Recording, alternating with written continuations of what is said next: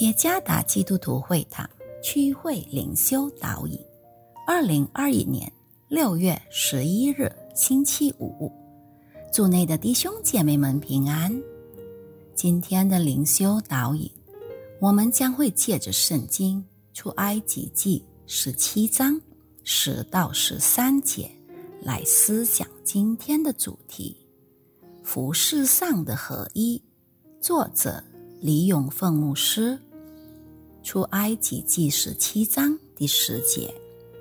于是约书亚照着摩西对他所说的话行，和亚玛利人征战。摩西、亚伦与户尔都上了山顶。摩西何时举手，以色列人就得胜；何时垂手，亚玛利人就得胜。但摩西的手发沉，他们就搬石头来放在他以下，他就坐在上面。亚伦与户尔扶着他的手，一个在这边，一个在那边，他的手就稳住，直到日落的时候。约书亚用刀杀了亚玛利王和他的百姓。某个教会中有一群年轻人，正训练他们的思想和情感，能像基督一样，从而帮助他们彼此相爱、互相帮补。他们的服饰形式各不相同，有些人担任敬拜主礼，有些担任伴唱，有些担任音乐伴奏。而有些担任多媒体和音响操作，这些年轻人是根据上帝话语真理的价值观来服侍的。他们表现出团结一致。摩西、亚伦、约书亚与户尔团结，并共同努力，按照上帝的吩咐。击败亚玛利人，约书亚领导了以色列人与亚玛利人的战斗。上帝所命令摩西能让以色列人击败亚玛利人的制胜策略，就是摩西登上山顶，并用手举起上帝的杖。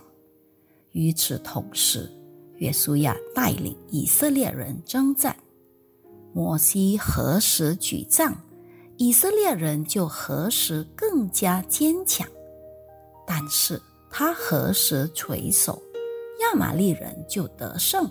第十一节，摩西的手发沉，无法继续举起双手，因此在亚伦和户尔的帮助下，他们扶着摩西的手，一个在这边。一个在那边，他的手就稳住，直到日落的时候。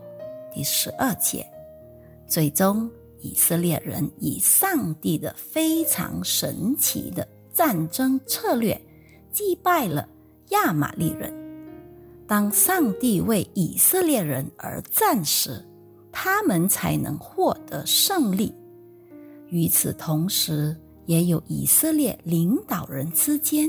团结的存在，这才有可能发生。摩西、亚伦、约书亚和户尔之间的合一，他们有各自的职责，但彼此相关。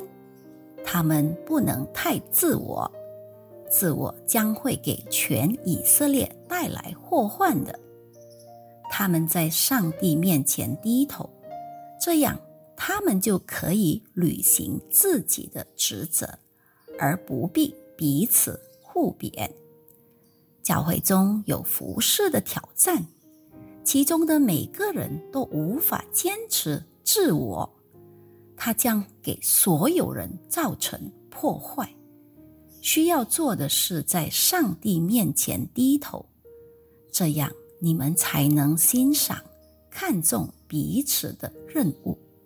并全心全意地做到这一点，而不必互相评判，因此将实现服饰上的合一。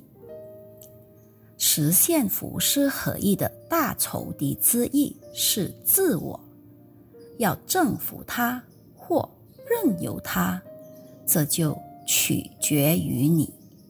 愿上帝赐福大家。